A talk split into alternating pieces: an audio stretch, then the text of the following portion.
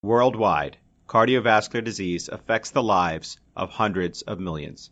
Dedicated cardio nerds everywhere are working hard to fight this global epidemic. These are their stories.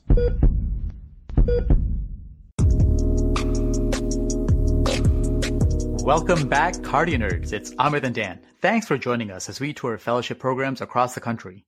As part of the Cardio Nerds Case Report series, produced in collaboration with the American College of Cardiology Fellows and Training section, each episode will feature a cardiology fellowship program. Fellows from that program will present and teach about a fascinating case and share what makes their hearts flutter about their program. Each case discussion is followed by an ECPR segment from a content expert and a message from their program director. Before we dive in, just remember, we are an independent educational platform. This podcast is not meant to be used for medical advice. The views expressed here do not necessarily reflect the opinions or policies of our employers. The case you're about to hear is 100% HIPAA compliant. We thank you for subscribing to and supporting the Cardio Nerds. Our mission is simple to democratize cardiovascular education, promote diversity and inclusion, empower everyone to learn and teach from the basics to the advanced while fostering wellness and humanity. If you believe in the mission, consider supporting us on patreon.com forward slash cardionerds. Every little bit goes a long way. We're also excited to grow the platform by mentoring the next generation of cardio nerds. We are establishing the Cardio Nerds Academy and are looking for residents and fellows to join as Cardio Nerds Fellows. Please see the link in the episode description to submit an application. And now, without further ado, let's continue on our tour with another fascinating case from amazing Cardio Nerds colleagues. Welcome back, Cardio Nerds. We are so excited to be hanging out with colleagues and friends, fellows from the University of Florida Cardiology Fellowship Training Program. Especially as we dive into the winter, it's just so great to be in Gainesville, Florida today. So I'll welcome to the show Doctors Hussein Khalid, Morgan Randall, and Ashley Mohajer. Folks, welcome to the show. Really excited to learn from you. Would you please introduce yourselves to the audience? Absolutely. And thanks so much for having us here. I'll go ahead and start. Uh, so I'm Ashley Mohajer. I'm a third year cardiology fellow at UF, and I'm also the chief fellow this year. I'm originally from Southern California, took a little tour across the US doing my residency in Cleveland, Ohio at the Cleveland Clinic, and then came down here to sunny Florida to get away from those cold winters for cardiology fellowship. I'll be pursuing interventional cardiology after this year. And some fun facts about me outside of medicine. I enjoy very amateur photography, any sort of outdoor activity. And I was actually a professional ballet dancer before I was in medicine. Hi, everyone. My name is Hussein Khalid. I'm a second year cardiology fellow at the University of Florida. I'm actually originally from Florida, but I did spend a large portion of my childhood growing up overseas and then returned for undergraduate and medical education at the University of Florida. I followed Ashley. I came to internal medicine residency in Cleveland at University Hospital's Case Medical Center. And then it was also just a little too cold for me, so I came back down to sunny Florida for cardiology training. I plan to do general cardiology with an emphasis in cardiac imaging in, in advanced imaging. I do love basketball, tennis, and all kind of American professional and collegiate sports. I love to cook. I love to travel, and that's me.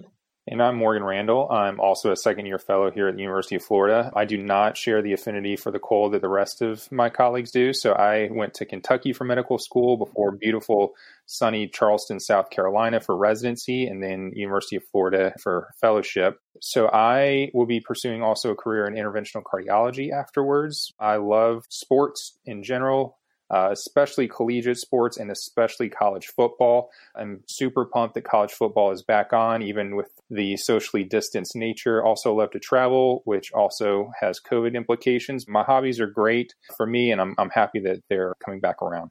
Hussein, Morgan, Ashley, what a treat to have you guys on the show. And as I talked to you about earlier, I came to work this morning in 60 degree weather with a nice fleece on, which has a perk because I do have a little cute Cardio Nerds pin on it that um, Amit made for us. But I have stripped that off and I have flown down to Florida with Amit to join you today for an amazing talk about cardiology and for you guys to shower amazing educational pearls because this case is going to be amazing. So, Gainesville, Florida, super excited. Can you take us around Gainesville and take us to your favorite place to chill so we can talk about some serious cardiology? Absolutely. So there are lots of great places here. We've got great coffee shops, a good food scene, despite being a college town. There's also a lot of outdoor activities like the springs where you can kayak and hang out with some manatees and turtles. But we decided today that we were going to take you guys to a socially distanced UF cardiology tailgate for the Gator football UF versus LSU game. Oh man, this might get us in a little bit of trouble here, but I'm all in. And I was thinking, actually, I feel like you're just a few years ahead of me geographically. Like you, I too used to be in South California and now I'm in Cleveland. And so mm-hmm. I think that just bodes really well for me for what my future may look like. So this is my sneak peek into Gainesville style uh, tailgate party. So let's do it. Let's rock on and, and dive into some awesome cardiology. What do you guys have for us? All right. So we have a case of a 61 year old female. She uh, she came to see us at the Spring Hill Cardiology Clinic to establish care, and she had a chief complaint of someone told me my neck artery was blocked. So pretty dramatic chief complaint. Diving further into questioning, we learned that she was told that she had an occlusion of her abdominal aorta many years ago at an outside institution, but she'd never had dedicated workup or imaging. She had relayed this history to her primary care physician, who had ordered a carotid duplex ultrasound just to evaluate the extent of suspected peripheral arterial disease. And she was found to have a 99% occlusion of her right carotid artery with a patent left carotid. So moving forward with our history, she describes activity limiting claudication symptoms, stating that she has difficulty walking more than a block or two before developing pain in her bilateral calves that sometimes will radiate up to her thighs.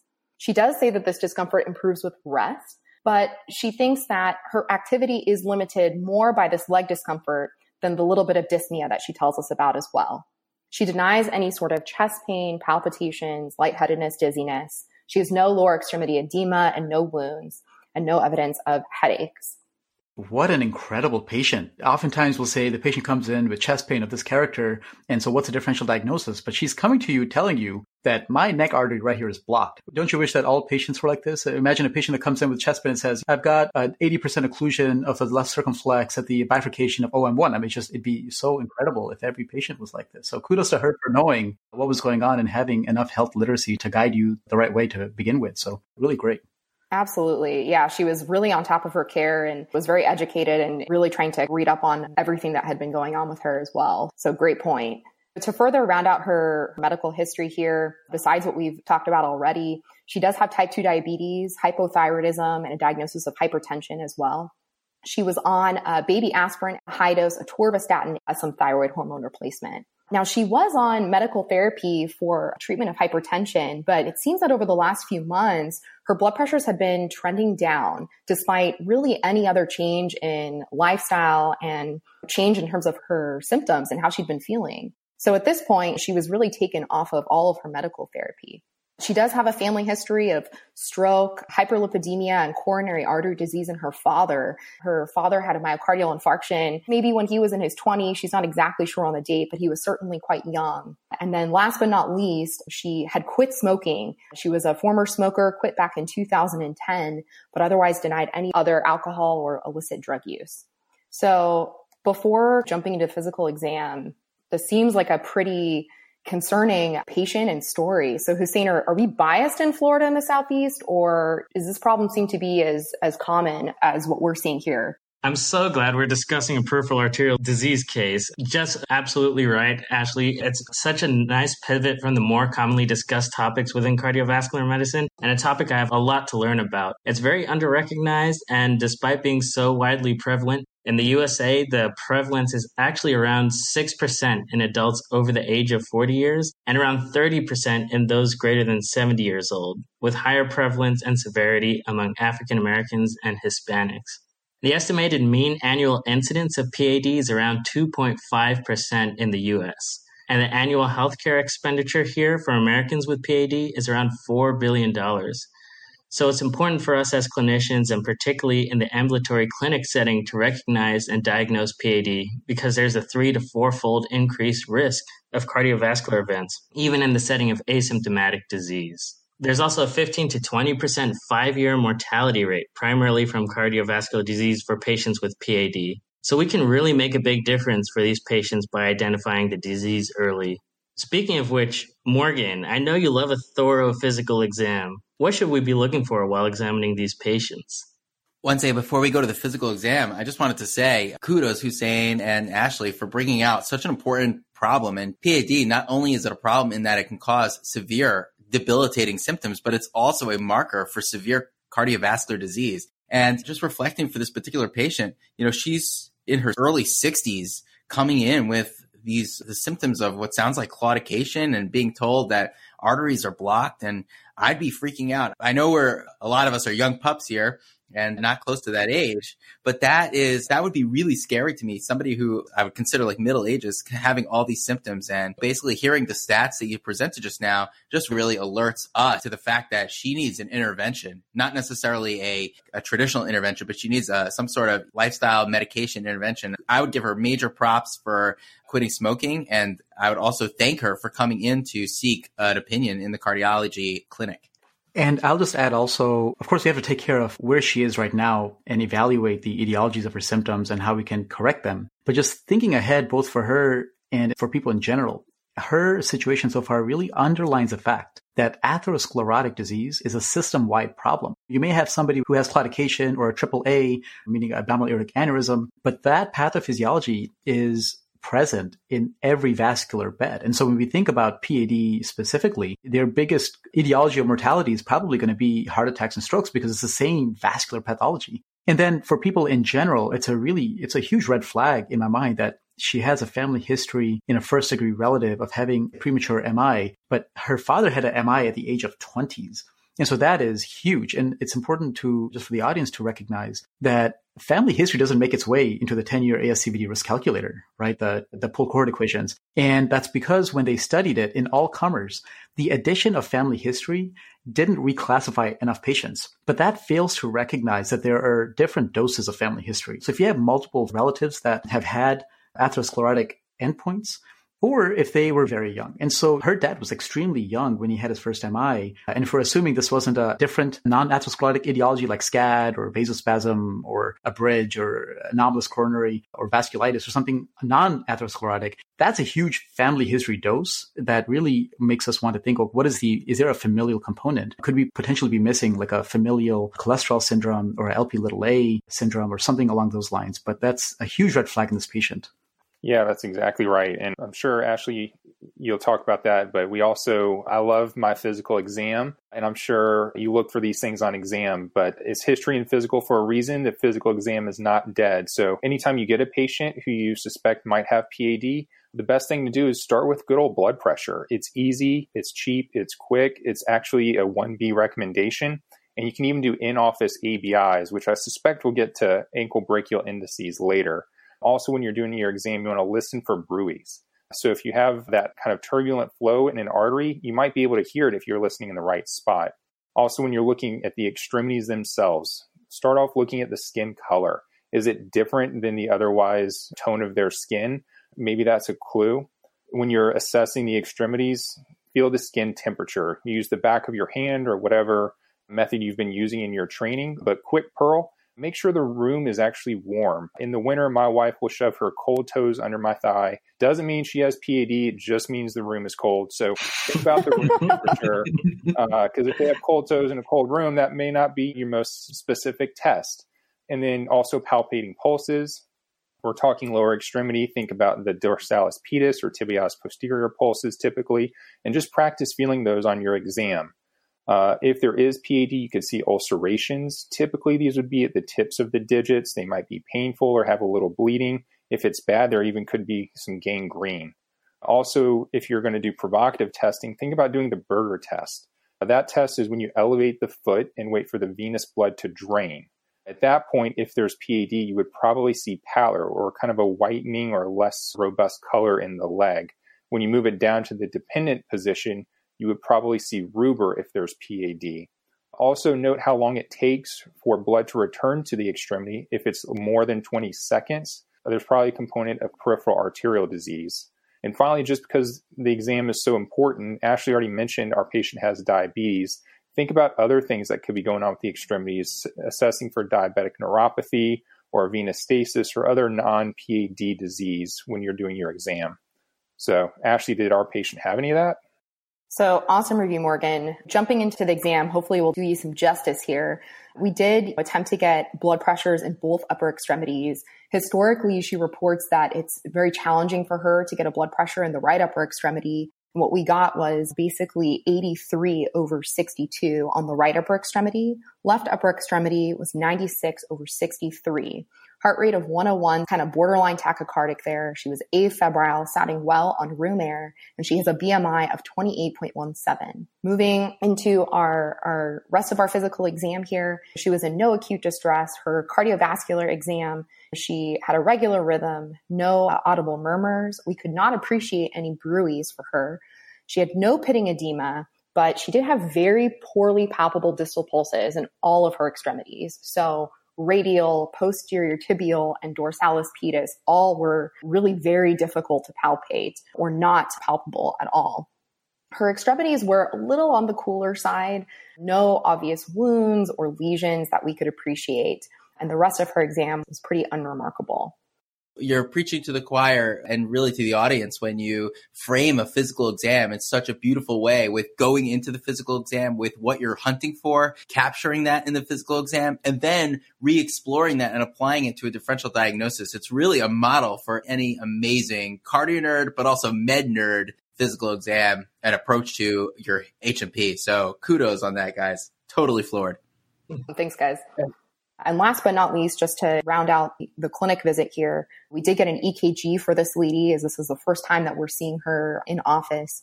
Sinus rhythm, nice narrow QRS, really nothing to write home about on the EKG. So that was great for her.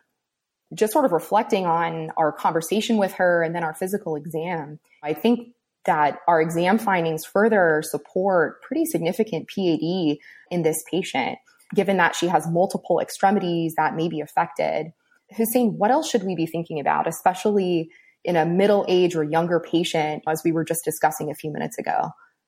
In regards to the differential diagnosis of PAD, when a patient presents with extremity pain or claudication like symptoms, you may think of venous occlusive disease such as deep vein thrombosis or even the common musculoskeletal etiologies like arthritis, muscle strain, or a Baker's cyst, for example the neurological causes, like Morgan was touching on, that are important to evaluate in the physical exam, like neuropathy. You should also consider like nerve root compression, rare cases like thoracic outlet syndrome. But even touching on what you were getting at, Ashley, even when the diagnosis of PAD is made, there are a variety of etiologies to consider. Most common etiology, particularly in older adults, is of course atherosclerotic disease. But there are more rare causes, particularly when we look at patients who are younger or patients with upper extremity PAD. And that includes external compression of the vessel from tumor, for example, repetitive trauma, and thoracic outlet syndrome, this time compressing the vasculature. Patients who have thrombosed aneurysms, thromboembolic disease, and an arterial dissection can also narrow the lumen of the artery. And then finally, you can also have disorders of the artery itself. I think Amit was touching on some of these earlier, like vasculitis, like giant cell arteritis and Takayasu arteritis, or even Buerger's disease and disorders like fibromuscular dysplasia. This is slightly off topic, but you guys can edit out if you want. When you're talking about differential for PAD, I had a patient in residency and his right leg was like four times more swollen than his left. And uh, long story short, we were assessing for why that was the case. It turns out this guy just had lymphadenopathy in his groin, and it had compressed his lymphatics, his venous system, and even had uh, compressed his arterial system a little bit. So he actually had a little bit of claudication just from lymphadenopathy. I thought that was a cool thing that probably does not make it into the majority of differential diagnoses. Yeah, that is such a great point, Morgan. We'll definitely have to keep that in because it is a really important cause of uh, unilateral. It could be bilateral, but essentially of leg edema and is the underlying pathophysiology for lymphatic filariasis from Wuchereria. In one of the clinical problem solvers cases, I think had lymphadenopathy from sarcoidosis presenting as unilateral oh, nice. leg edema with, I think the, the discussant there was Gurpreet Dhaliwal. So you essentially just made the point that uh, Gurpreet Dhaliwal, master clinician from UCSF made. So an awesome point taken. This definitely could be a harbinger of badness like underlying uh, lymphoma and other uh, lymphadenopathy causes.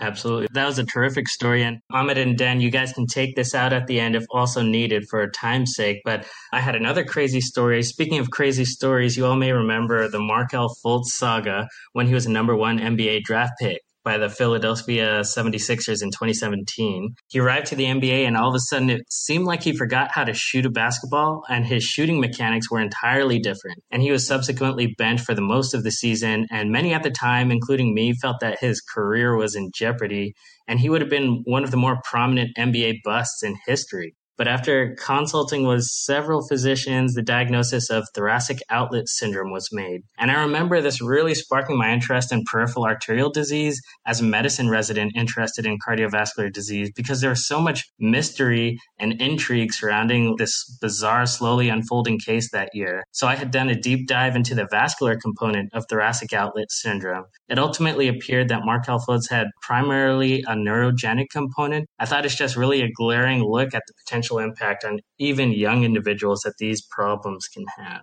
Yeah, that's definitely staying in. Definitely. Guys, I, we're on a house. We're like on a house episode. this is gonna happen. Yeah. so uh, let's get back to our patient. What was next?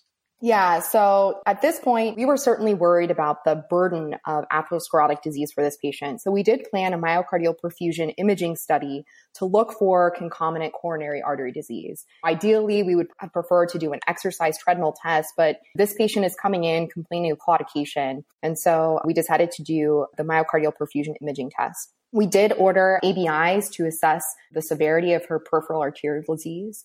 We also ordered a CTA head, neck, and abdomen to really look at this abdominal aortic occlusion that it sounds like she had been told in the past on some imaging, as well as to flush out what's going on with the head and neck arteries here, because we also have upper extremities that are affected.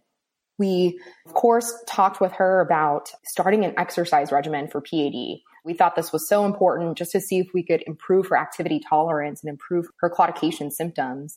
And then we did discuss medical therapy here as well. Would she benefit from dual antiplatelet therapy or potentially cilostazol?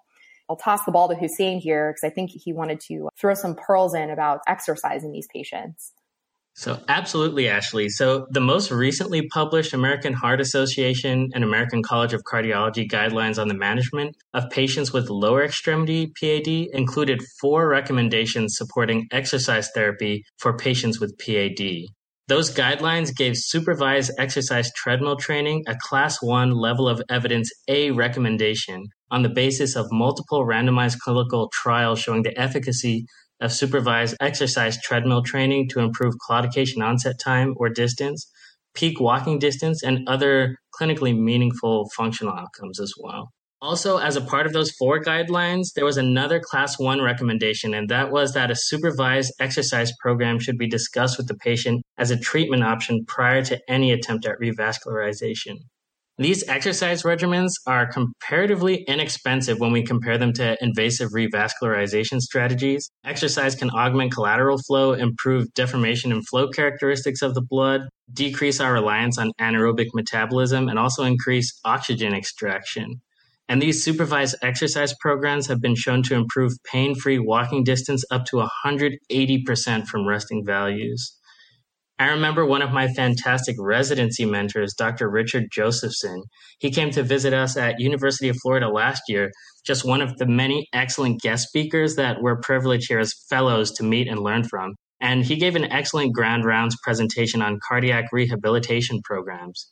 Those are extremely underutilized, though they've shown great benefits in many instances on par or better than medical therapy in a plethora of cardiovascular disease. And I remember his key phrase still rings in my ears. He would always say, if it were a pill, you would prescribe it.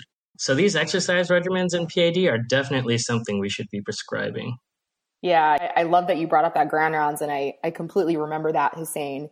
And I think in the other ear as well, we hear Dr. C. Richard Conti talking about cardiac rehab in our conferences all the time, one of the former ACC presidents. And so he has also been a huge proponent of, of cardiac rehab and exercise therapy. And so I'm really glad that we referred our patient for this to see if she could get some improvement. Yeah, so glad that she was referred. On top of that, we have to think about some other non pill prescriptions. So, thinking about guideline directed therapy, first of all, quit smoking. She's already done that. I may not be the world's best test taker, but anytime I see quit smoking on a multiple choice question, it's probably the right answer. So anybody who you think has PAD, uh, tell them to quit smoking. And then also in terms of the actual medication management, the most recent guidelines are from 2016, but the things you would think about right off the bat statins, they're a 1A recommendation. Also, risk factor modification. So, making sure that their blood pressure is well controlled. There's some evidence for an ACE inhibitor or ARB, but again, this should be individualized for your patient. And adequate glucose control, also a class one recommendation. If your patient has symptomatic peripheral arterial disease, or if they are asymptomatic and their ankle brachial index is positive, then they should be on aspirin, either anywhere between 75 and 325 milligrams a day, or clopidogrel 75 milligrams a day as monotherapy. And that's actually been proven to prevent myocardial infarction, stroke, and vascular death. A lot of that comes from the CAPRIE trial, which had patients with symptomatic PAD and showed a 24% reduction in the composite endpoint of stroke, vascular death, and MI in patients treated with clopidogrel monotherapy compared to aspirin. Ticagrelor has also been studied, but there's less evidence in the setting of patients without concomitant coronary disease or an ACS syndrome. DAPT or dual antiplatelet therapy, generally not utilized prophylactically for PAD. There's a class 2B recommendation for patients who are symptomatic uh, for the reduction in cardiovascular ischemic events and for patients who've already undergone revascularization. That data, a lot of it's from the Charisma study that looked at DAPT and benefit in those patients. For that subset, generally you want to give DAPT to patients who have a high risk of ischemic events and a low risk of bleeding, so not for everybody. Ashley already brought up cilostazol. It's a type 3 phosphodiesterase inhibitor and is a class 1 recommendation for patients with PAD because it can help with peripheral claudication symptoms and improve walking distance. But we still need to make sure that we prove our patient has PAD. So I'm guessing the ankle brachial indices are next. So, Ashley, what does the ABI show? Real quick, this is going great for me so far. I'm learning so much. And two things I've learned are that you're all phenomenal teachers and Morgan must be a great test taker because whenever smoking cessation,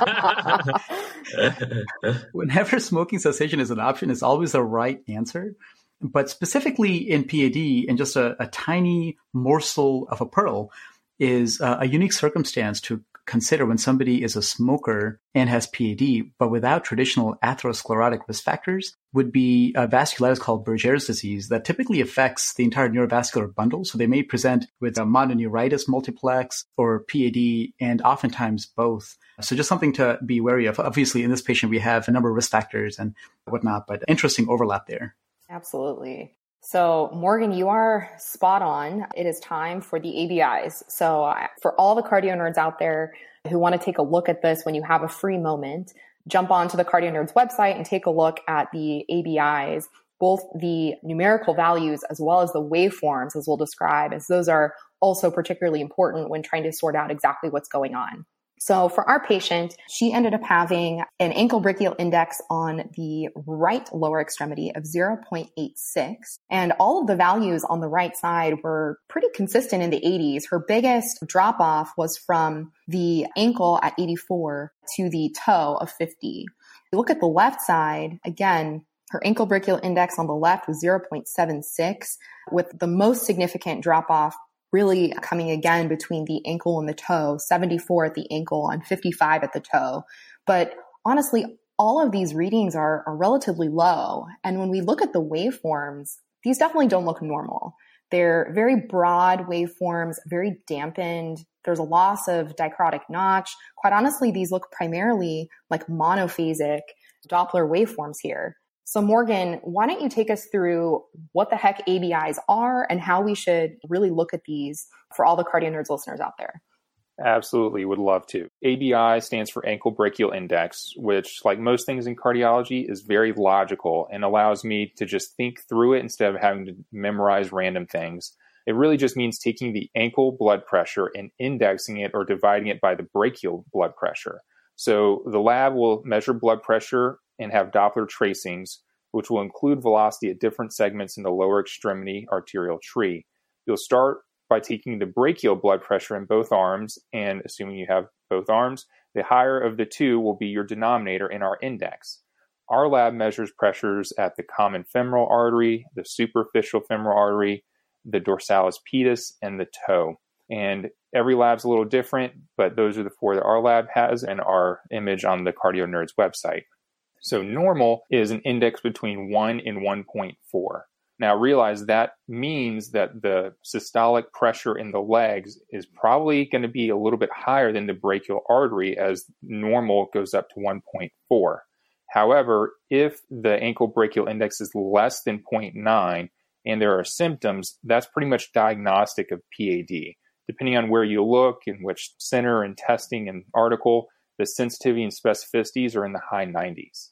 There's other ways to diagnose PAD with ABIs too. So if there's a decrease in sequential blood pressures between adjacent levels of 20 millimeters of mercury or more, or if there's a decrease in the segmental brachial index of 0.15 or more, or finally, if there's a difference between limbs of 30 millimeters of mercury at the same level, all of those things also make a positive ABI study. If the patient is symptomatic, but the ABIs are between 0.9 and 1.4, that patient should get exercise ABIs.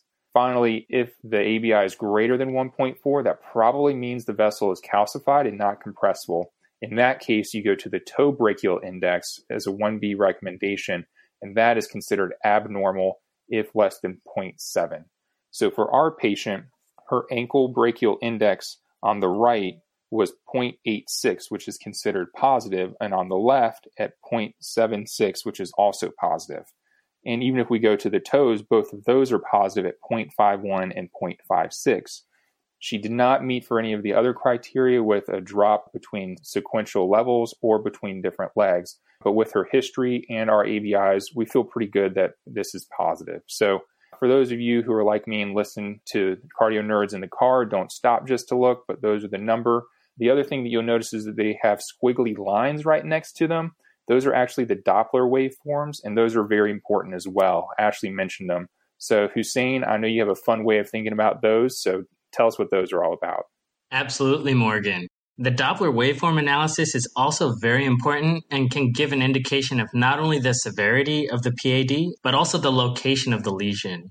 For all the true nerdy cardio nerds, I like to think of the ECG QRS complex when looking at these Doppler waveforms, and specifically the occasional appearance of ventricular tachycardia to help me remember the waveforms. Let me walk you through this. We start from the RSR prime right bundle branch block pattern in the precordial leads, which you can sometimes see with VT with a taller left rabbit ear.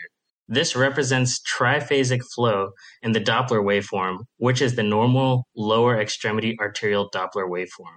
Then we lose that terminal R prime and transition to just an RS complex, as you would see on an ECG. In the Doppler waveform, in this analogy, this represents biphasic flow. Finally, we lose that terminal S wave, and then we just transition to a broad monophasic R wave as you can see in lead AVR and VT. And on the Doppler waveform, this represents monophasic flow. As I mentioned, the normal lower extremity arterial Doppler velocity tracing is triphasic with a sharp upstroke and peak systolic component, or in my analogy, the taller left rabbit ear R wave. That's followed by an early diastolic component with reversal of flow, represented by a deep S wave in my analogy, and then finally, a late diastolic component with forward flow, or the smaller R prime or right bunny ear in my analogy. Dude, did you just make an analogy between Doppler flows and EKG? Absolutely. so, so, you know, we usually wait until the end of the episode, but guys, welcome to the Cardio Nerds family. Yeah. thank you. Thank you. Um, this is like, uh, let's get nerdy. Yeah. cardiology and cardiology. Exactly. Uh, Dan messaged me while you were talking.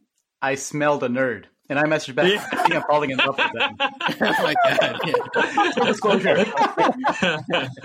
but, but honestly, I this is all news to me. Like I, I knew that I need to know this for boards, and me and Dan were talking about this. But this is great learning because it's so relevant, it's so pertinent to what we do day in and day out. But we don't we don't know if you don't look for it. And we don't know how to interpret it if you don't have this background. So I think this is an incredibly high yield for the audience. Definitely is for me. Thank you.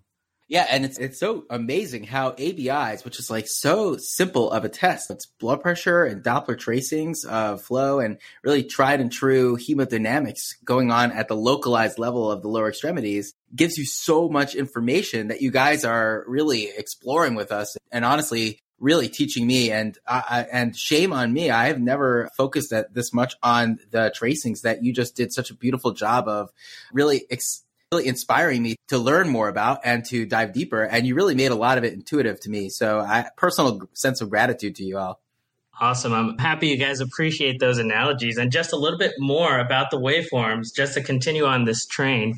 Initially, as atherosclerosis develops, the elastic and muscular recoil of the vessel wall is lost, resulting in loss of forward flow during late diastole. So, just harping back to that analogy, the forward flow during late diastole is represented by that terminal R prime like wave on the Doppler waveform. So loss of that flow results in this biphasic waveform. The biphasic signal is considered abnormal if there's a clear transition from a triphasic signal along the vascular tree. Monophasic waveforms, like our patient had, are always considered abnormal. The loss of vascular resistance in severe PAD results in loss of reversal of flow and in the monophasic waveform.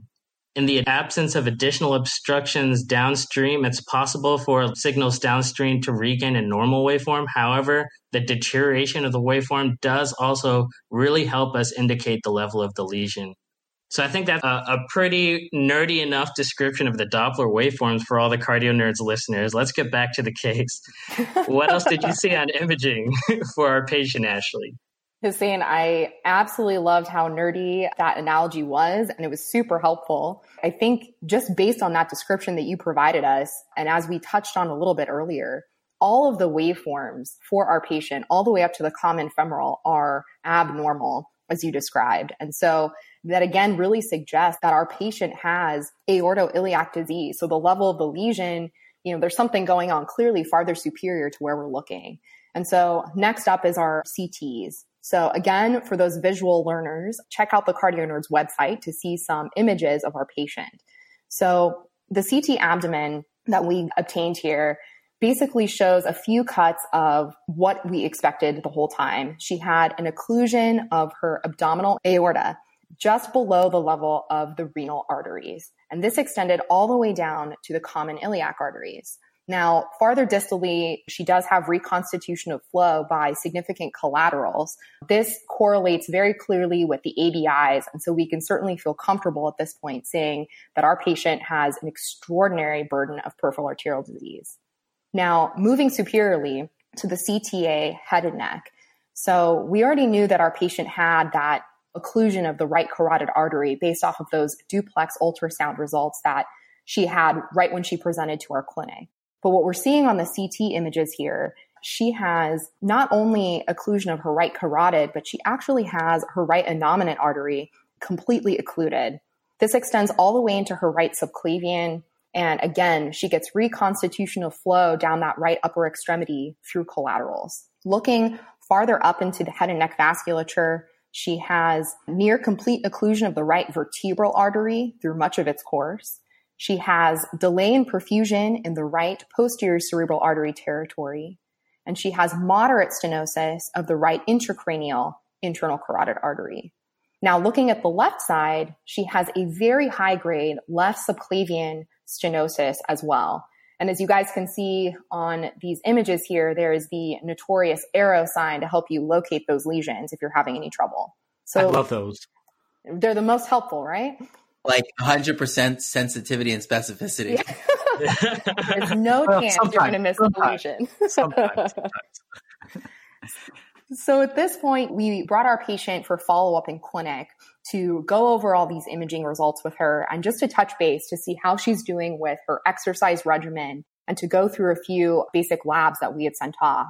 And actually, maybe because this is an area of particular strength for me, mm-hmm. were there any like pertinent negatives in the CT scan? I imagine you may look for evidence of inflammation like a thickened arterial wall or periarterial or arteriolar fat stranding, mm-hmm. or there was dissection flaps, obviously, or like beads on a string to indicate fibromuscular dysplasia. Right. You know, anything to suggest that this is a non-atherosclerotic process, just because this is such a prolific arterial disease. Absolutely. And those are great points. And she did not have anything to suggest any sort of inflammatory or non atherosclerotic process. We also had obtained some inflammatory labs, again, just to make sure that there wasn't some other process that we were missing. And all of that blood work came back completely normal for this patient. At this point, everything is really suggesting that this is just an incredible burden of atherosclerosis. AKA atherosclerosis fulminans. Exactly. exactly. Thankfully for her, the myocardial perfusion imaging that she had done showed no abnormalities. So there wasn't any area of reversible or ischemia whatsoever on that test. Her claudication symptoms actually had improved since she started her exercise program. And so that was very encouraging and she was very pleased about that. She was more active and she had less lower extremity discomfort. And so she was definitely planning to keep up with that. The one notable thing at this visit was that her blood pressure readings were becoming more and more difficult to obtain. Her systolic blood pressure in office at this follow up was in the 70s, both at her primary care physician's office and here in both upper extremities. This was now becoming more of a problem because at times folks were really not able to get an accurate blood pressure reading for her. And so this became a, a pretty big point of discussion with the team. So, Ashley, I just want to make sure I have all of this. She has a complete infrarenal occlusion of her distal aorta. She has complete occlusion of the innominate artery on the right, extending into the right subclavian, and she has high grade stenosis at the origin of the left subclavian. So basically, she has almost no direct flow to any of her arms or legs. She has just collaterals. Yep, that's right. That's crazy. I know this is a bit of an unusual case, but somehow it feels a little typical of the referrals we get here at UF. very so, true. true. Very true. I, I think I'm going to guess this case is going to that table of truth to figure out exactly what's going to happen, but we have to be thinking about revascularization. For a case like this, there really aren't any American guidelines.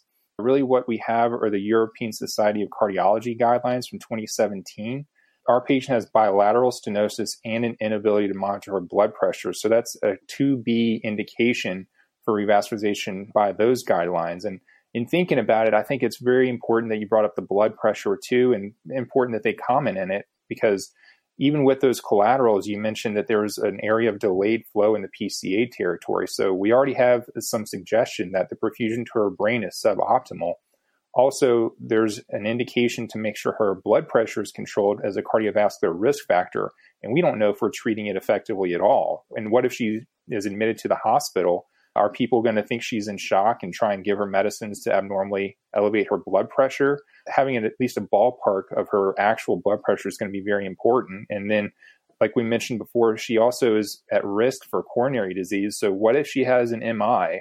Is anybody really going to feel comfortable trying to stick the left carotid to get to her heart? How are you going to even get to the coronary? So I think that thinking about revascularization in this type of patient is really very reasonable. Yeah, I was always impressed by the fact that she did not have clear upper extremity claudication symptoms or heaviness in bilateral upper extremities, numbness, tingling, or just fatigue. Because if she'd had any of those things, as you referenced those European guidelines, that would actually bump her up to a 2A recommendation to consider revascularization because at that point she would be symptomatic. But I think your your points are a good one and alluded to that table of truth, and that is actually where she ended up next.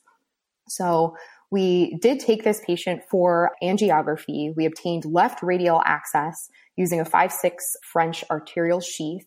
And we went up with a Frey French Tiger catheter into the proximal left subclavian artery and performed angiography.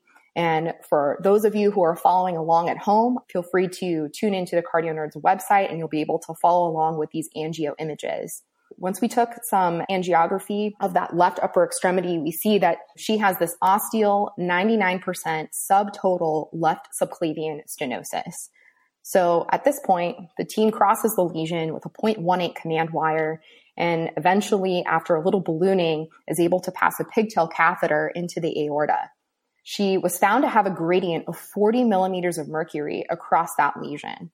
Once that pigtail was in place, they were able to actually get really nice four vessel aortic angiography images using DSA angiography, as you guys can see on the Cardio Nerds website. So that DSA looks different from the normal cardiac cath films. Hussein, you mind explaining that a little bit more? Absolutely, Morgan. Digital subtraction angiography, or DSA, that's a fluoroscopic technique used to visualize the blood vessels without interference from overlapping tissues such as bone. All radiopaque structures are actually subtracted or eliminated from the image, allowing for a really nice isolated image of the vasculature. And that can allow for a lower dose of contrast as well and can be used as a roadmap image for wiring and lesion treatment. Again, as Ashley had mentioned, I highly encourage all those Cardio Nerds listeners to visit the Cardio Nerds website and review those beautiful images. So, taking a look at those images, our patient has a type 1 aortic arch with the left subclavian filling via retrograde flow from the left vertebral artery. We know that this patient has a complete occlusion of her right innominate artery, which we can see there, and she gets reconstitution distally again through collaterals down that right arm. So we have a couple of different views for you guys to see that stenosis. Now, at this point, given the fact that this patient had a significant gradient across the lesion, and just with everything that we've spoken about, the team ended up pursuing revascularization. So an IVUS catheter was used to determine stent size and optimal positioning of the stent at the true ostium of the left subclavian artery. And this is important because the last thing anybody wants is for stent struts to be hanging out in the aorta and causing trouble down the line. And by the way, IVUS is intravascular ultrasound imaging. All right. So using our IVUS catheter and guidance, we end up deploying a 7 by 19 millimeter Omnilink stent into the left subclavian artery. And they flared out that ostium of the stent using the stent balloon. Final angiography that you can see on the website showed no residual stenosis, good flow, no evidence of dissection or trauma. The most important thing is that there's return of antegrade flow through that left vertebral artery on final angiography. And there's a little before and after shot to help those of you out who might not be able to see that quite as clearly. So things went well. She moves to the PACU for recovery. A full post procedure neurological exam was performed at this point and was completely unremarkable. I'm just going to reiterate for the audience to definitely take a look at these images. They are very impressive. And there are several reasons to have done this here. One is just to be able to get non invasive blood pressures. But as was outlined earlier, it's just basically being able to get access for a coronary angiography should she need it down the road. Another implication is she has triple vessel disease, subclavian stenosis, subclavian artery stenosis is an important reason for having ischemia when somebody has a lima as a graft. And so oftentimes somebody who's had a prior CABG with a lima graft will have chest pain or like anterior ischemia on imaging and the cath will be negative, but it's important to see do they actually have subclavian stenosis and are not even perfusing the lima to begin with, even though there's no blockage of the lima. And then the other clinical situation is this patient's cerebral perfusion was essentially entirely coming from the left common carotid because the right side was occluded. And then in that situation, the entire circle of Willis is being perfused by that left carotid artery. And I believe you can correct me if I'm wrong, Ashley, but even for a high grade asymptomatic right sided carotid stenosis, complete occlusion is essentially, I think, a, a contraindication to revascularizing because it's completely occluded. But this would be a, a setup potentially of having subclavian steal as a cause of syncope if she starts, you know, exercising with her arms and starts to really steal much more blood and perfusion away from her circle of Willis because the vertebral artery is providing that the left arm blood. And for a variety of reasons, this is going to really help her moving forward. I would definitely reiterate to take a look at these imagings, particularly the ones where you can watch that the right sided innominate artery is totally blocked off. And then as they stay on DSA, they can watch the reconstitution with basically coming down on that right side, as Ashley pointed out. I think it's highlighting that you have to stay on and watch what happens afterwards. And if you suspect that there is a blockage as you see initially, then you definitely want to make sure there's constitutional flow. It would definitely change your management going forward in, in terms of revascularization and rationale for the approach that you end up taking. Absolutely. And all those points you guys raised were discussed at length before moving forward. But thankfully, the patient got a great result here and ended up recovering in PACU for several hours. She continued to feel well. She was able to get an accurate blood pressure in her left upper extremity and was found to be about 132 systolic over about 76 diastolic. And she continued to do well and she was discharged home with close follow up. But, you know, this is cardio nerds, guys. So there must have been some sort of twist here, right? Unfortunately, there is. Uh, and she did come back two hours later and she complained of severe pulsating left sided occipital headache with associated nausea and vomiting. She tried taking some Tylenol at home. This did not alleviate her discomfort. And this was very unusual for her. She was not a lady who typically got headaches uh, with any sort of chronicity. And so this was very much out of left field. So she called cardiology after hours to ask what to do and was advised to come to the emergency room to be evaluated. And upon her arrival, we were called to see her in the ED. So Morgan Hussein, at this point, what are you guys thinking about here and, and what things should be going through our minds as we move forward to figure out what's happening? I love those after hours phone calls and those night float ED consults. This case is, I think, a great one. And of course, anytime somebody had a procedure done not long ago, anybody who does procedures has to think about potential complications. Could something that we did have contributed to this? And in our case, could there be some in-stent thrombosis or restenosis? It'd be a little bit less likely. It's a big vessel. We use intravascular ultrasound. We don't want to rule anything out. Also, a stroke we were manipulating inside her vasculature. Could there have been some kind of thromboembolic event? Could a plaque have flicked off and gone to the brain? Maybe a blood clot or air if technique wasn't perfect? Could there have been some kind of microperforation or hemorrhage somewhere that's causing her to have headache and symptoms? Also, her vertebral arteries were close to where we were going. Could there be some kind of compromised vertebral takeoff? We know that her perfusion is already suboptimal, but then could it have maybe not been related to the procedure? Of course, we did this to change the flow in her greater vessels, could there be a higher pressure or lower pressure, some kind of hemodynamic issue that happened? Maybe she had some kind of periprocedural arrhythmia, AFib, some kind of other arrhythmia that created a clot and had some kind of neurologic event. During the procedure, when manipulating, heparin was used, especially going through the radial artery. And also, since a stent was deployed, uh, using aspirin and clopidogrel or some other antiplatelet agent to keep those stents open. So, of course, as you thin the blood, the chance of a hemorrhage would be increased.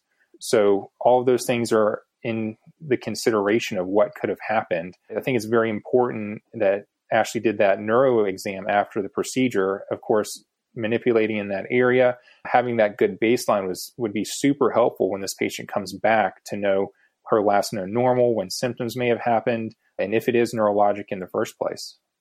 Awesome. Morgan, I think that's an incredible differential. And all of those things I think were going through the back of everybody's minds as they went to go examine this lady in the emergency room.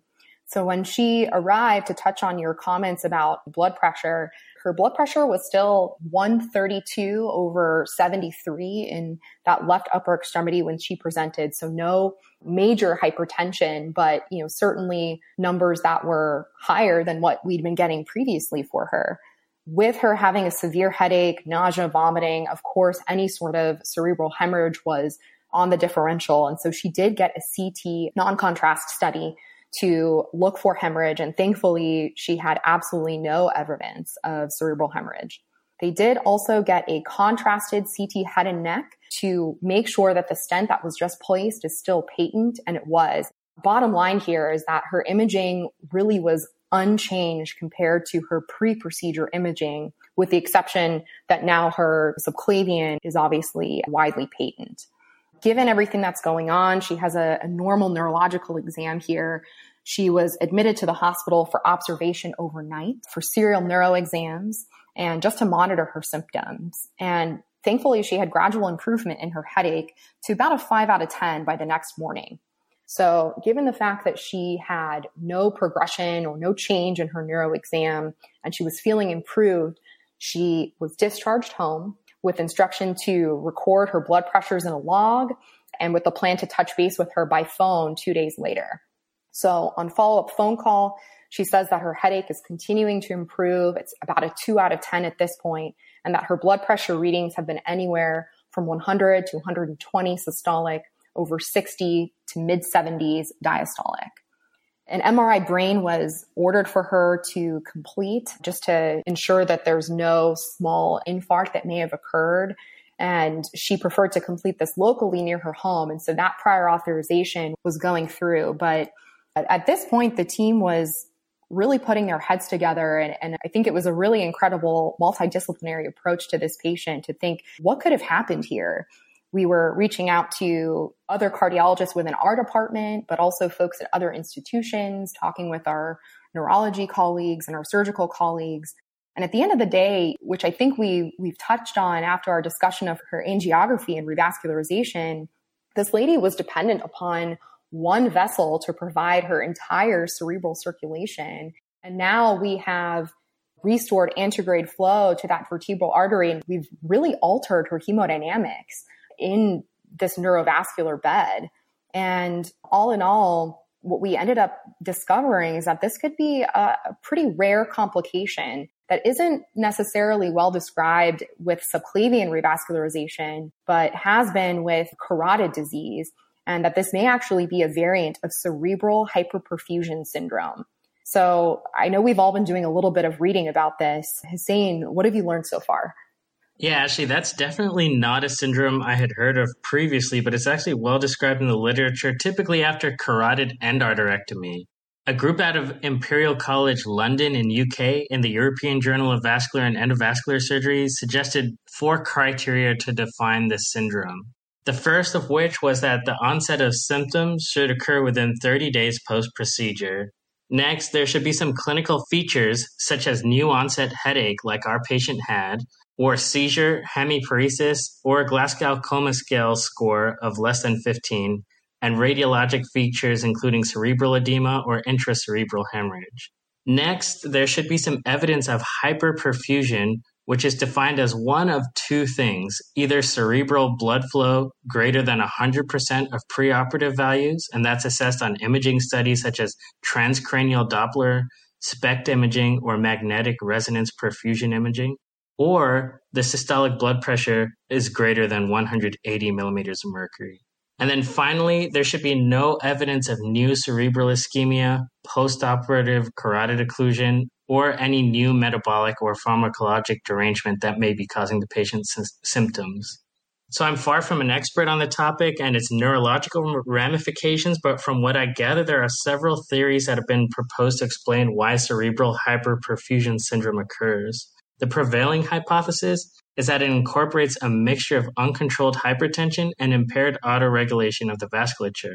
In the setting of carotid artery stenosis and poor perfusion to the brain, the intracerebral vasculature dilates to promote more perfusion. This fixed state of dilation leads to loss of autoregulation of the vascular tone, and after carotid endarterectomy, the intracerebral vessels remain dilated. With the increased blood flow to the brain from the now revascularized carotid artery, there is hyperperfusion, which can result in cerebral hyperperfusion syndrome. But not every patient experiences this after carotid revascularization. So it's interesting to see what makes patients high risk for this. Morgan, I know you are doing some digging into this. Can you tell us a few things that make patients high risk? Yes, I think the best article I found was a Lancet Neurology article looking for risk factors. So, risk factors for this syndrome would be diabetes, long-standing hypertension, pre-existing hypertensive microangiopathy, which we may not have known at the time, but with Dr. Pepine here at UF, he's uh, a world expert in microvascular disease, another former ACC president. I'm sure we have found out since. Uh, a minor stroke in the presenting history would also be a risk factor. Age over 72, contralateral CEA within the last three months, or high grade carotid artery stenosis. Also, some preoperative flow related risk factors would be poor collateral flow, contralateral carotid occlusion, an incomplete circle of Willis, preoperative hypoperfusion, diminished cerebrovascular reactivity or reserve, or finally intracerebral steal. So when we look at all of those risk factors, our patient actually had most of those and probably was a setup for this syndrome.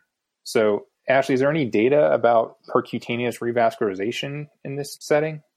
So that's a good question. And there really, as I mentioned earlier, is not a lot out there with regards to subclavian disease causing this. There are several case reports out there. There are some more robust papers out there in terms of carotid percutaneous revascularization.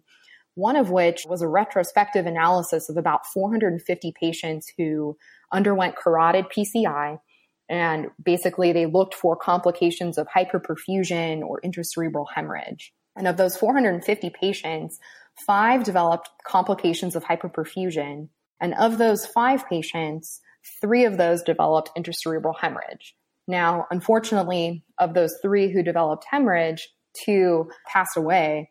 But when looking at this whole group of patients who ended up developing hyperperfusion complications to look for commonalities, they were all found to have internal carotid disease of 95% or greater, as well as a contralateral stenosis of greater than 80%, or a contralateral occlusion with periprocedural hypertension.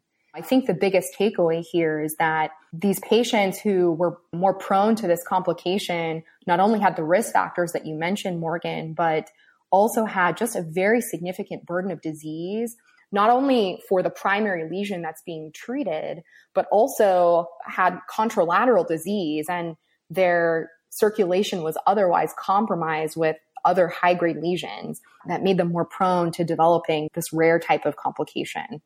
Guys, this discussion is really unbelievable. And for us in cardiology that do procedures, that as Morgan alluded to earlier in almost like a grumbling fashion, you know, we do all these procedures and we really enjoy taking care of the patients. And that's almost the fun part of the proceduring. But we're also medicine doctors and cardiologists. And so really we take ownership of these patients. And when they, when you get that dreaded call of, hey, something's not right, doc, even though I got discharged or something's wrong, we got to take it seriously. And I love the approach that we took with the differential diagnosis and taking the patient extremely seriously. So much so that after we've ruled out hemorrhagic stroke and a lot of the things that we thought of initially, which would be catastrophic complications of this procedure, we even dug deeper. We said, okay, she still has symptoms and what's going on? And if you just Google subclavian intervention and her symptoms, we may have missed that. But you said, let's look at what's similar out there. And you put together a story and compiled evidence with a sense of humility that said, hey, there's not a lot described about what we did and this, but gosh, this sounds really similar to what we've seen with carotid interventions and put that together. Really, that just shows that we're not just saying, okay, it's not a hemorrhagic stroke, see you later, follow up. No, it's this intellectual curiosity that you're demonstrating that you're trying to put something together and potentially are describing something new to add to the literature that's already out there. So just incredible. And I know that Amit and I have been reading about this entity and he has definitely something he'd like to share. Yeah, and I just, as Dan's applauding you for the clinical approach here, I, I want to applaud you all for the teaching and education you brought to this case because you're taking a challenging situation that isn't within the routine practice of most cardiologists and it really ran towards it it shows a passion for learning uh, and a growth mindset. And it's one of the things that I love so much about cardiology and medicine in general. There's at the turn of every corner, there's something we don't know. And it's just, uh, it keeps it very exciting and fresh. And when I approach something that I don't know, I try to think, okay, what are the basic principles here that I can extrapolate from something else that I do know? And so I think about a couple of things for this case. One is what is coronary perfusion pressure, right? And the coronary perfusion pressure is very intuitive to us. It's diastolic blood pressure minus the LVEDP. And here it's a, a, an analogous situation for the cerebral perfusion pressure, which is the MAP minus the intracranial pressure. And if the CVP is higher, then it's MAP minus the CVP, which would be more relevant for somebody with elevated filling pressures like constriction, for instance.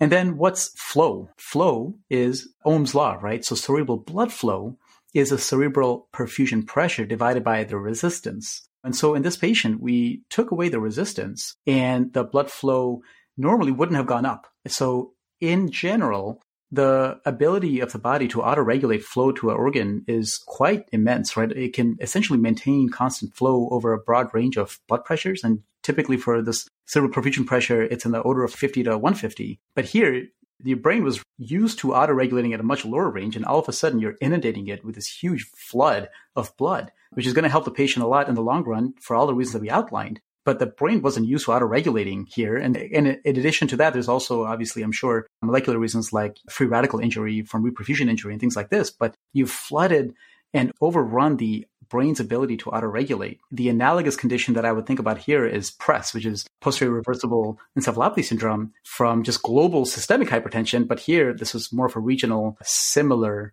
I think, disease process probably. And so I think the, the presentations can be similar, right? So like seizure and a focal neurologic deficit and a headache. And so you've really, with this discussion, expanded my horizons in so many different directions, just like basic evaluation to, of PAD to such a nuanced and specific disease process that I now have a framework for. So thank you so much. Awesome. This was an incredible learning curve for all of us as well. And I think we just really wanted to get our patient some answers, but also we're all of the mindset where we want to be able to understand what's going on with this lady and with this patient and try to have some sort of sense of what could have caused this and, and how we can think about patients in the future and perhaps how we can educate patients down the line if, if we encounter a similar situation where perhaps if we are performing a subclavian revascularization procedure on other patients, perhaps this is something that now we, we have a few more tips of, of what else we should look at just beyond the lesion itself to potentially avoid this in future. Hopefully we'll be able to carry that forward with us. But finally, just to have a little bit of closure with our case, we saw the patient in follow up clinic several months after and her headache had almost completely resolved at this point was about a 1 out of 10 and she noticed that the character of her headache had changed at this point.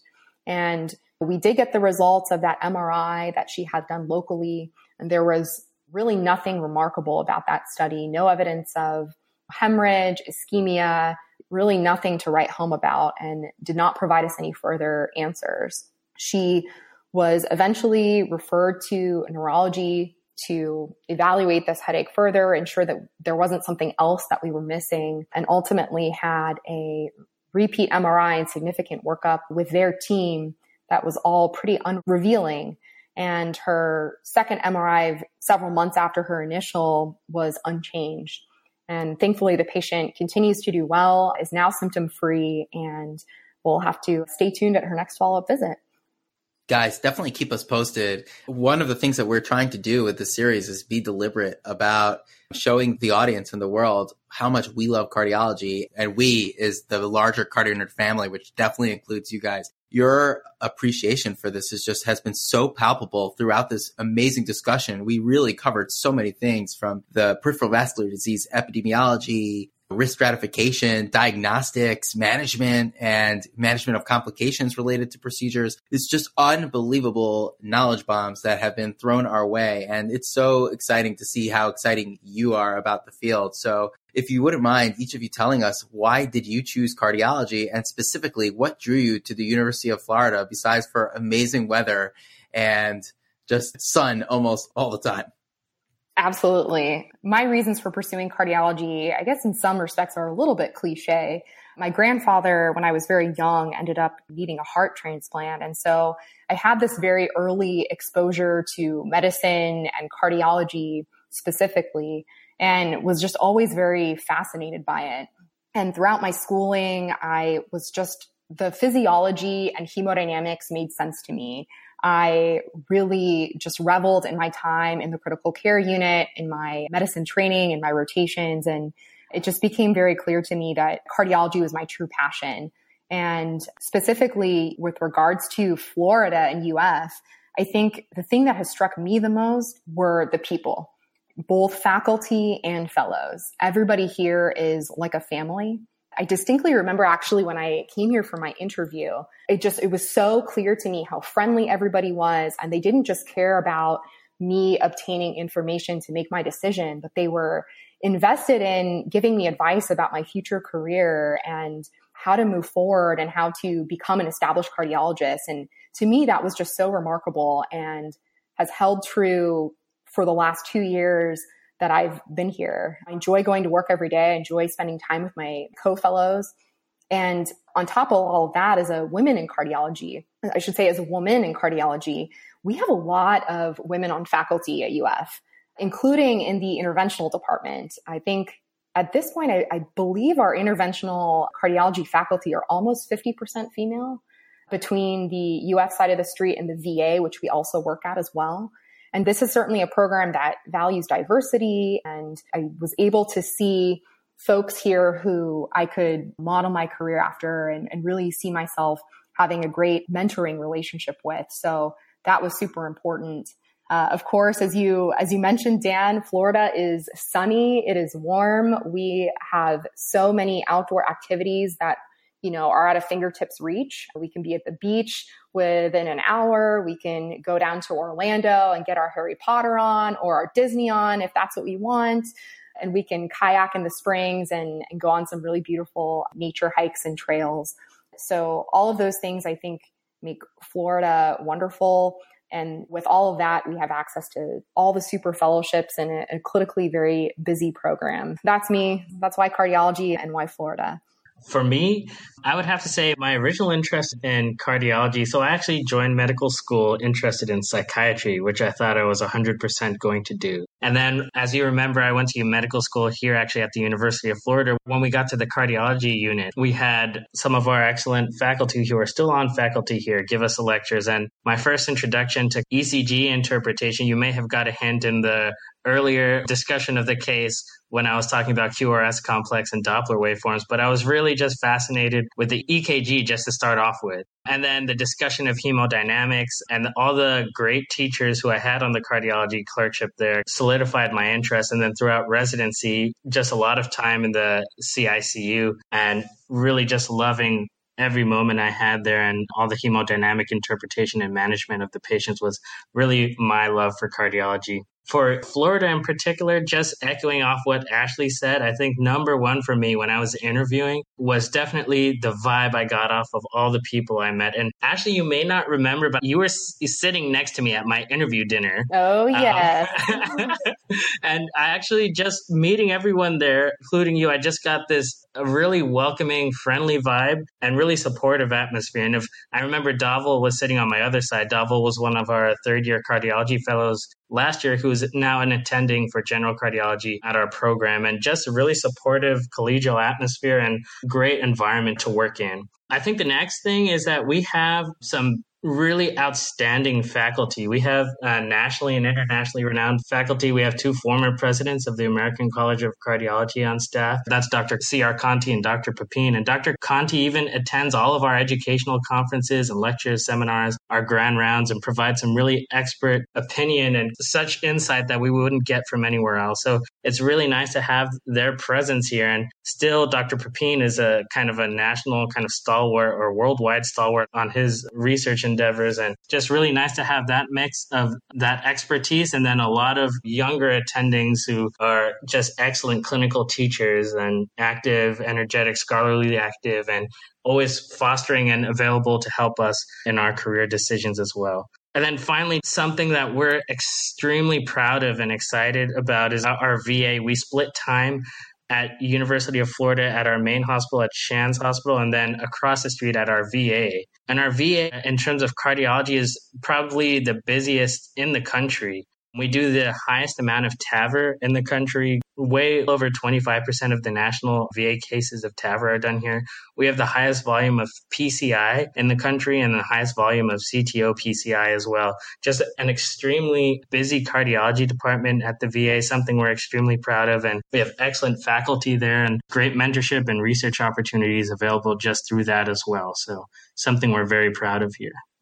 For me, I'd say cardiology just was a natural fit for me. A lot of, like most Americans, I have cardiovascular disease in my family and know people who have been affected by cardiovascular disease. And going into medical school and learning about the pathophysiology, it was just so intuitive. It was easy to think through. It was fun.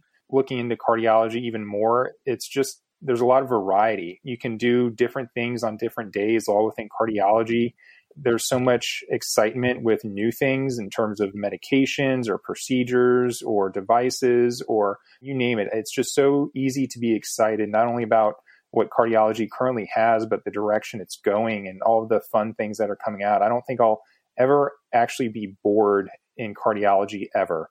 So it just was a, natural fit, I think, for me in terms of why UF, it's going to be a little cliche, and I'm sure everybody says it, but I feel like everybody should say it's the people. When you go on your interviews, when you meet the faculty, the fellows, the staff, Everybody was just so welcoming and engaging. Actually, Ashley, you were at my interview dinner too. Yes. Uh, now yep. Um, but I remember that interview dinner probably the most memorable of all of my interview dinners. Not that any of them were bad, but one of our younger attendees, Dr. Massoomi, showed up. So Massoomi was there and he was bidding on this like Cutco knife on eBay or something. It was like our. I remember this very vividly. It was it was hilarious. And like this is the type of person that goes to UF. Count me in. It was just really great. We also have great patients. We have a, a great mix of younger patients and older patients, a really wide referral base. Geographically, we bring a lot of patients here to UF. Because it is Florida, we probably are overrepresented in some older patients. And because it's America, we're probably overrepresented in cardiovascular disease. So we, we get a lot of really rich patient level teaching. There's clinical excellence here at every turn.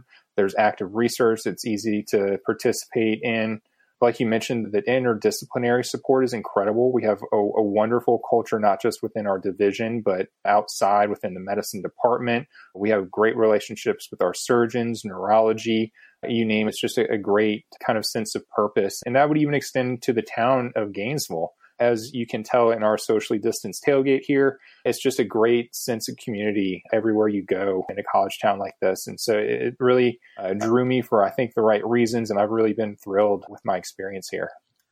Wow. Uh, Hussein, Morgan, Ashley, I, I, really have nothing eloquent to say because I am just floored and speechless. And so, in commending you on doing everything else, I want to also commend you in making a podcaster speechless. It is not a good combo.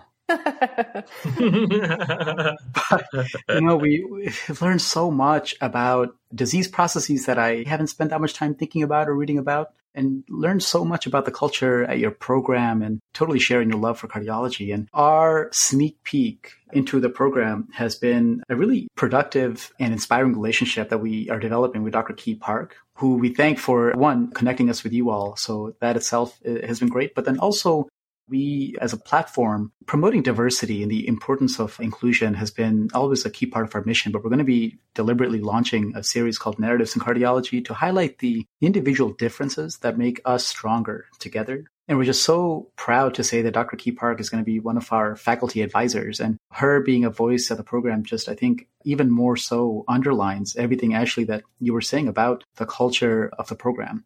And in getting to know her a little bit, we've been messaging with her as we were we've been essentially floored by your teaching and your discussion. And Dr. Park essentially, as she wrote back to us saying, "Yeah, these guys are the bomb." Quote.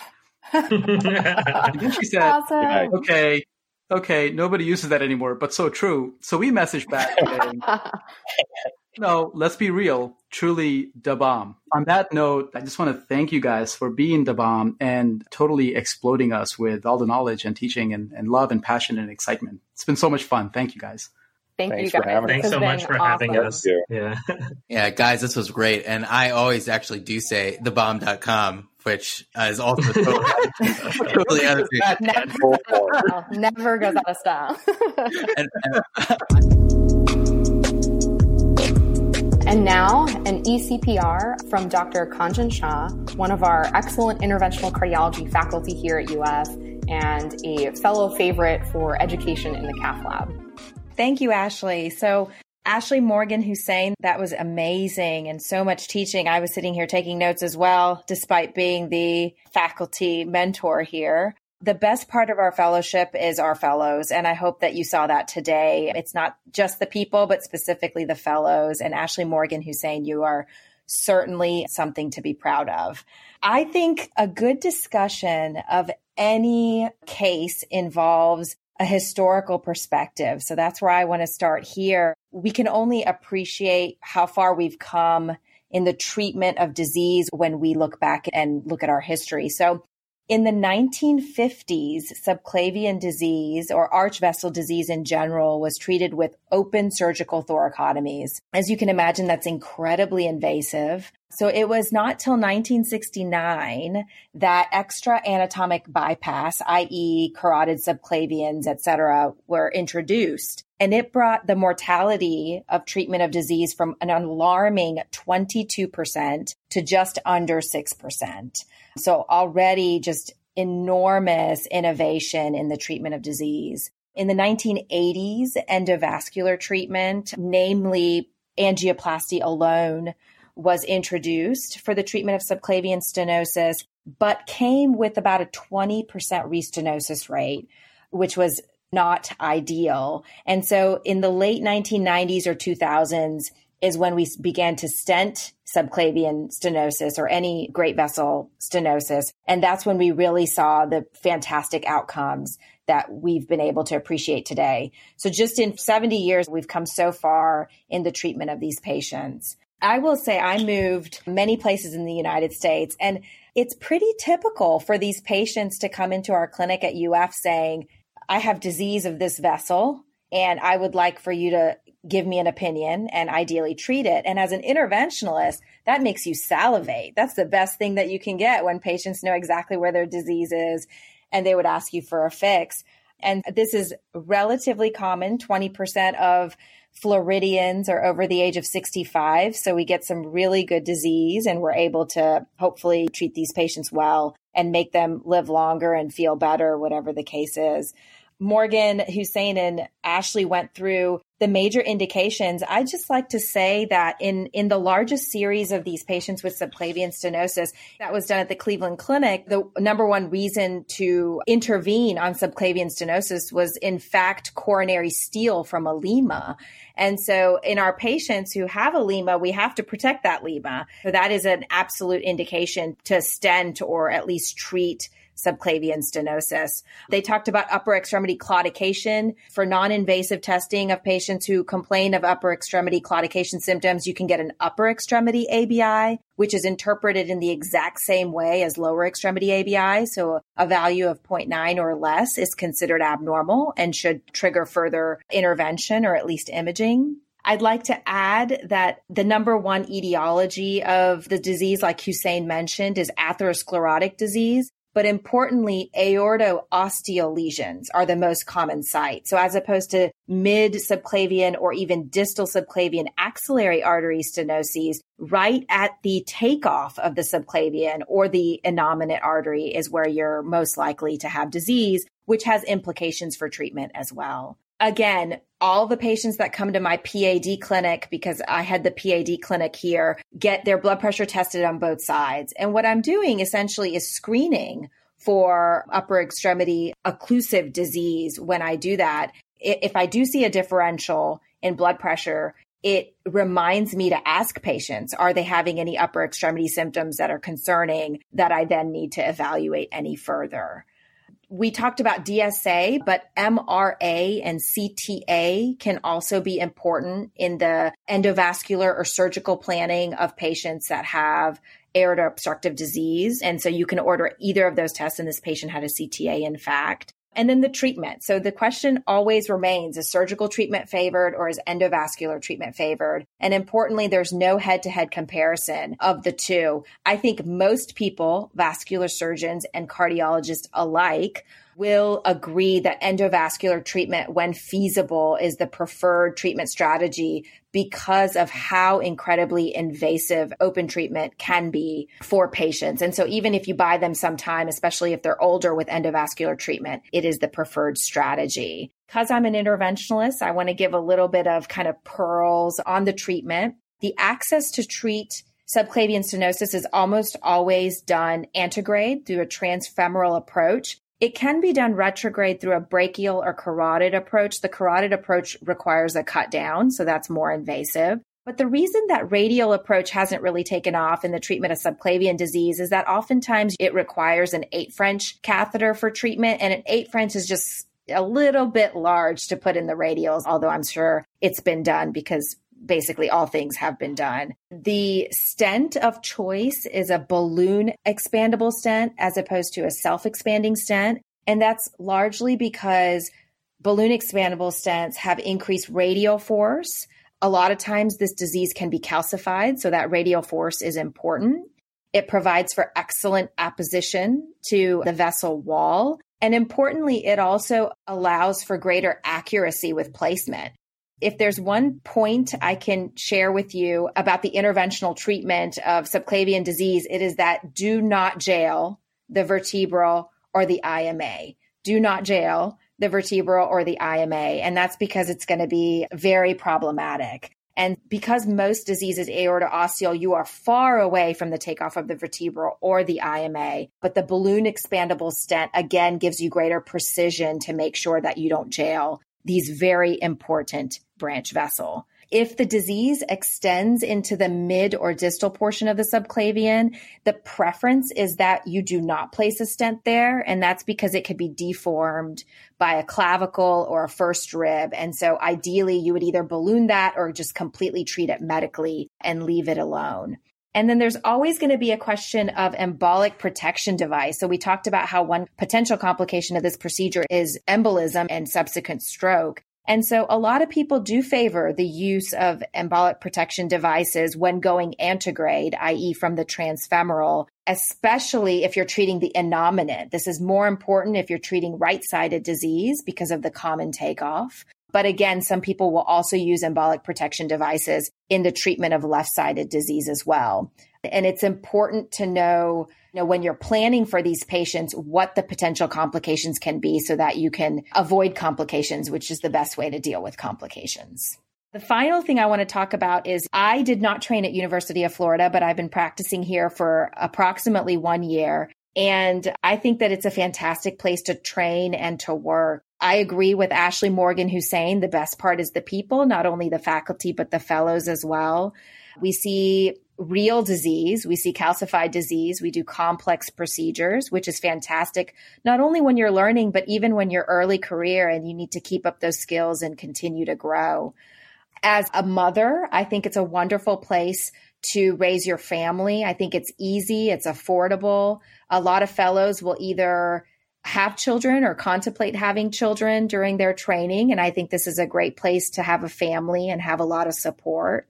The weather is beautiful. You can afford a really nice house and have a great life. And I think that for anyone considering a career in cardiology who wants to work in a busy place and have intellectual curiosity, this is a place that you should consider. So thank you very much for allowing me to be involved. Wow, what an amazing case. A huge thanks to the fellows and faculty for enriching us with yet another terrific discussion and incredible addition to the Cardio Nerds Case Report series.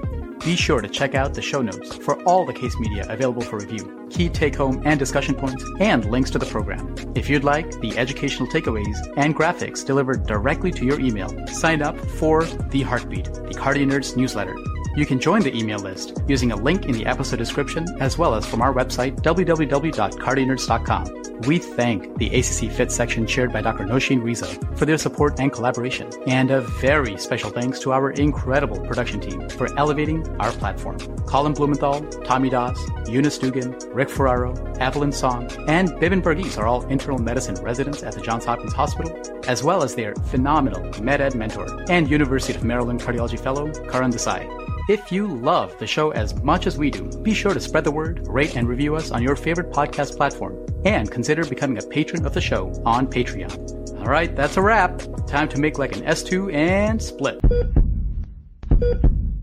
Hold on. I think somebody gulped. I could be wrong, but let's assume somebody gulped. Okay. just say the last sentence over.